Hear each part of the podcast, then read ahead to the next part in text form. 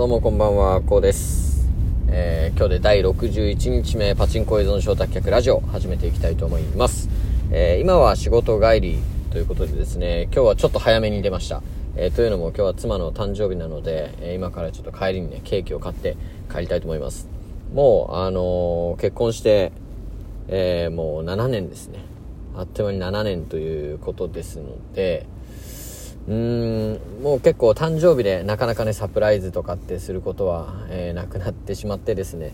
まあ、お互い欲しいものを、えー買いに行って、えー買うというような、えことが多いんですけども、えだけどもやっぱりサプライズってたまには、えしてあげたいなという気持ちがあって普通にねあのなんか欲しいものをあの買ってあげるっていうのが一番ミスなくていいって思うんですけどもやっぱりサプライズはサプライズで、え気持ちがすごい嬉しいと思うんですよね。なのでまあケーキ、えー買ってくると思ってないと思いますけど、えー買って帰ろうかなと思ってますしあとホワイトデーも、えー近いのでちょっとね、あのこちらもサプライズで、えプレゼントを用意しようかなと思ってます。はい。で去年は、えホワイトデーでキーケースをプレゼントしたんですけども、まあ、今年はですねまあ、正直これだけ長く一緒にいるとですねもう買い尽くしてるというか物はもう買い尽くしてるんでまあこれね大丈夫かなと思うんですけどケトルを買ってあげようかなと思います。ケトル。でホワイトデーでねケトルってあんまり嬉しくないかもしれないんですけどうちの奥さんすごいケトルをずっと欲しがっててですね、えーというのもなんかよくあるあの注ぎ口が太いケトルあるじゃないですか、まあ、結構一般的なやつだと思うんですけどね。あれだとコーヒーとか入れる時にこぼれちゃうんですよね。で最近結構おしゃれなケトルってすごく注ぎ口が細くてあの入れやすくてしかも見た目も可愛いやつありますよね。あのブルーのでしたっけ？はいなんかそんなメーカーあったと思うんですけど。あのそういうケトルをちょっと高いんですけどね1万円ぐらいすると思うんですけど、えー買おうかなと思ってます。はいなので今日はねちょっと早めに、えー帰ってるところなんですけども、えーでえっとですね、まあ、今日何話そうかなと思ったんですけどもまあいろいろね話したいことは、えーあるんです。一つはねあのランニングを最近再開したんですよ。というのも僕コロナの前の年ぐらいまで、えーランニングというかマラソンやってまして、まあ、なんかちょっと語弊あるんですけどコロナの前までマラソンやってたというよりかはコロナの2年前ぐらいですかね2018年くらいにえっ、とまあ親戚のおじさんがですね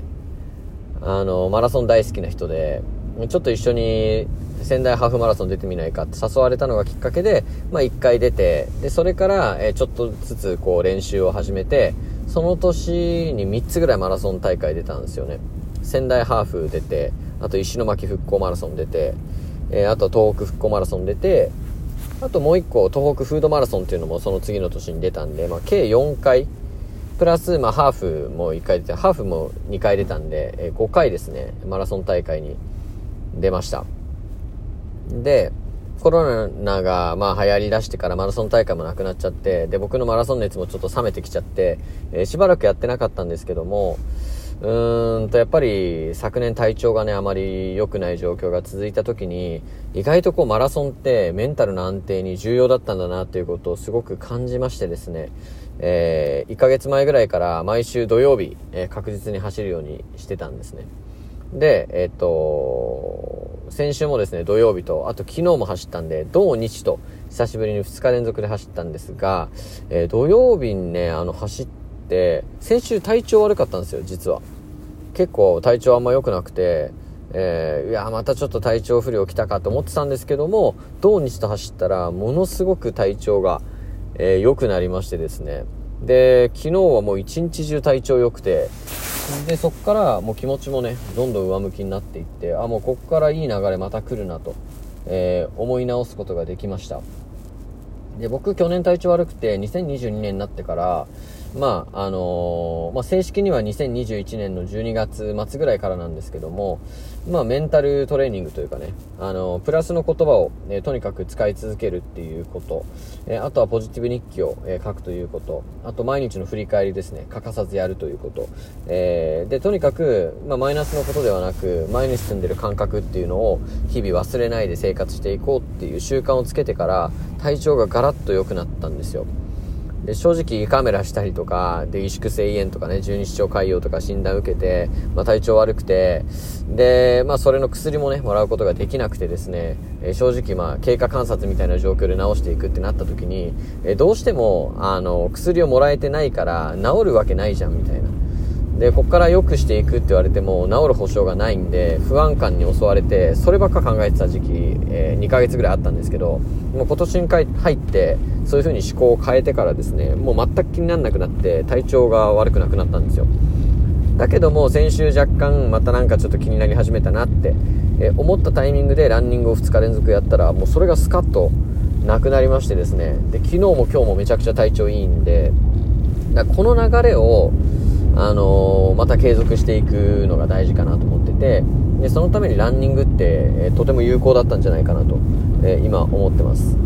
で、いろいろ調べると、やっぱりランニングって、こう、走ってる時は疲れるんですけども、え最終的には、えっ、と、あのぐらいの運動を週に数回することっていうのは、え逆に疲れを取るということみたいなんですよね。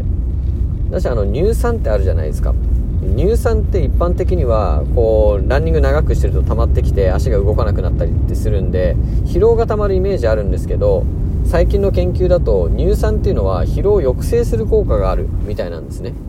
なので、まあ、積極的に貯めるのも重要だっていうことですね。そして、えもう1個覚えておいていただきたいのは僕もこれ最近知ったんですけど運動の効果って3日しか持続しないらしいんですよ。なので3日経ったらその成果って完全にリセットされちゃうんでつまりどういうことが言いたいかっていうと3日に1回は運動する習慣をつけるっていうのが非常に健康には大事っていうことです。なので1週間単位で言うと、まあ、1週間に3回運動する、えー、これは非常に大事だなというふうに思いますので僕は日曜日にランニングをしたんで水曜日にもう1回ランニングを、えー、していきたいなと思います。であとは土曜日にランニングをするっていうふうにすれば、まあ、3日に1回のサイクルがえー、割と出来上がってくるんで、まあで、そして土日に関してはちょっと多めに、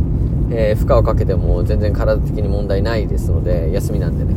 なので、まあ土日は、えー、しっかりと2日間、えー、ランニングをするという風に、えしていけたらなという風に思ってます。はい、ということでですね、まあまだまだ話したいことはあるんですが、えもう一つは明日にしておいてですね、えー、今日はランニングをすると、えー、疲労が実は回復する、えー、そしてまあメンタルが整うということですね。そして3日に1回運動することで、えさらに長期的な健康のな体を手に入れることができるという、え今日話をしました、えー、ぜひ実行してみてください。はいということで今日はこれで終わりたいと思います。ご清聴ありがとうございました。バイバイ。